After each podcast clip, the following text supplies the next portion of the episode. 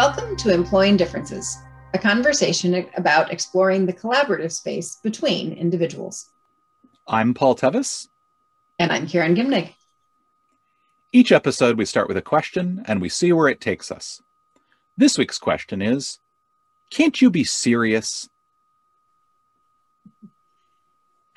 You know, there is a value inherent in the question, and I want to start there which is the the sense that we have that if we're in a meeting or we're coming together for a project that it is required or that we should be serious. Um, and that that seriousness is the value we bring with us. Um, and i think it's a good idea to pause and ask ourselves whether that's a value that actually serves us in terms of what we're wanting to do when we come together in teams and roles today so i'm going to toss that to you I um, often hear the idea of, you know, we need to take this seriously. Um, it almost comes across more as we need to take this solemnly. We are not allowed to have any fun. We are not allowed to treat this with any sort of lightness or playfulness or anything like that.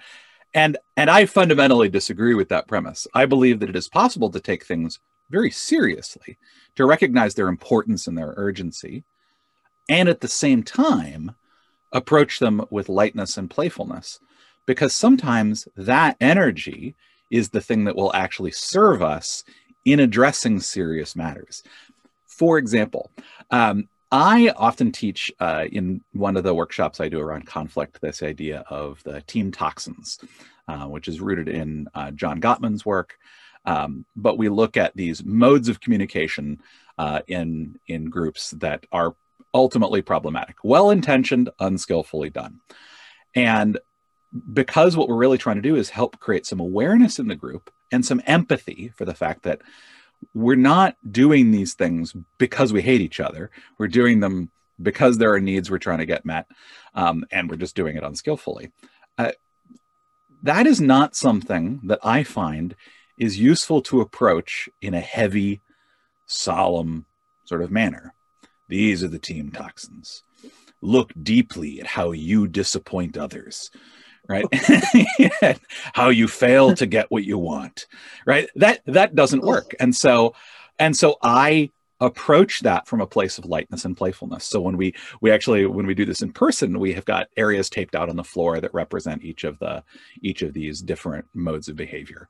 Um, and so we start by doing a thing where people identify when they've been in a group and like what which one has been particularly present and like how do they know. And then I always at some point ask them because we've gotten to the point of people being able to say, okay, here is why someone who is well intentioned would still do that like what how what the unskillful part is instead to develop some empathy. And so then i tell people so go to whichever one is your favorite. I mean your your go-to the one you the one you build a house in uh, sort of thing. And because it helps people to see like oh yeah like i do this behavior and I can sort of detach from it a little bit. So holding that structure, doing that workshop with much more of a sense of lightness and playfulness serves the group a lot better because they're going near subjects that are kind of difficult for them. And if we were to go there in a way that was very serious, um, I don't think it would be as useful. So I think that um, where I will often say is I think it's very possible to treat serious subjects and serious topics in a way that isn't solemn, in a way that is light and playful, because it can actually help us to engage with them. And I think that last piece is exactly where I was going, which is the engagement part. Mm-hmm. So if we're kind of doing the class clown act to distract, to escape, to disengage, to protect, to defend, mm-hmm. then yeah, we'd probably like someone to be more serious. But if we are being playful and goofy and silly in the serious engagement with the group, um, that's likely to be really productive. And the other thing I want to name here, I, I've been listening recently to Dr. Stuart Brown's work on play and the value of not having an objective, not having an obvious product. And so, so when I say staying engaged with the group, I think that's super useful it may not even mean staying engaged with the problem in a specific, you know, like on a line to a solution. Mm-hmm. Um, that playfulness it is useful and, and he he talk, he uses the word serious a lot actually he talks about serious play mm-hmm. um, and the ability to to just explore and not be sure where we're going to land or what the objective is. We're following the joy and the energy and the passion and the excitement and and that is what is play. So play can be reading a book if it's the book you really want to be reading. It can be you know tinkering with toys and solving a problem. It can be you know probably not in a workplace these days but in certainly in children rough and tumble wrestling and probably that's not all bad for adults either within you know some safety with each other finding ways to be in but that physical engagement in play. Mm-hmm. um, but all of these levels of um, as you say lightness. And i think it's a lot about having spaces where we can explore and take risks. And he talks about risk taking behavior that that where children can exhibit risk taking play they do end up with more broken limbs but they also end up with healthier psyches going into adulthood. Um, that that risk is a factor that we need and their bones are mostly rubber at that point anyway. Right, right, right. One of the things about about play, um, and I've dug into some of this uh, in the past. Uh, so I used to do a ton of improv theater, but I was also part, still part of a group called the Applied Improvisation Network, which is actually about taking the things that we've learned as theatrical improvisers and how do we apply them in business, in organizations? Like, what are the lessons that we can take from them? And one of the things that we talk about a lot is the value of play. But one of the things that clues us into the fact that we're in a space of play um, is the fact that there is a sense of safety, that we can make mistakes. And I, I actually love this formulation that I heard recently.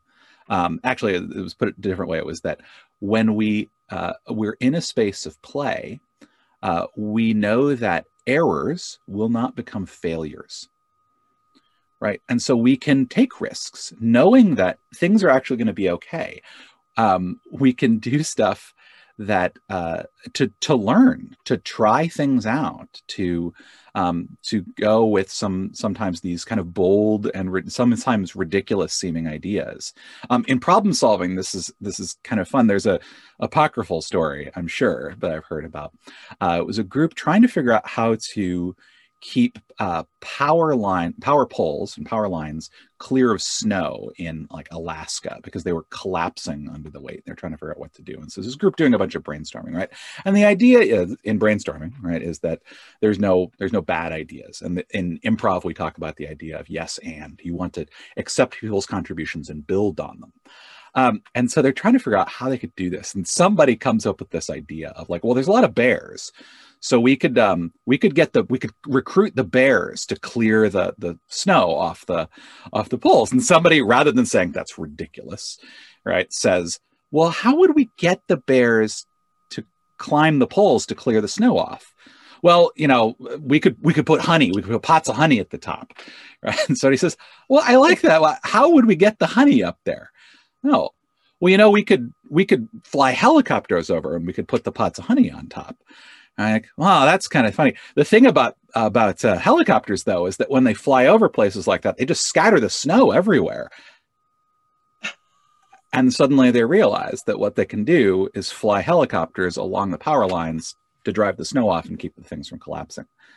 But they wouldn't necessarily have gotten there in by approaching it in that straightforward serious manner. It was by sort of riffing off of these things that in and of themselves seemed inconceivable right and just ridiculous that you end up next door to an actual good solution to your problem. So it's things like that um, that are very playful that can seem not at all serious at all they can lead to some really great problem solving. I think there's a bunch of things out there around that. Yeah. So the thing that i get curious about is how to bring serious play so that we can be serious um, into the space. And and one of the things that's really struck me and what i've been reading is the idea of of leaders and even just body postures and facial expressions. And you know and you're talking about their that within safety it is possible to play um, but what I've been reading is also the opposite of that, which is that when we show up in a playful stance, mm-hmm. that that creates the safety so someone else can play with us.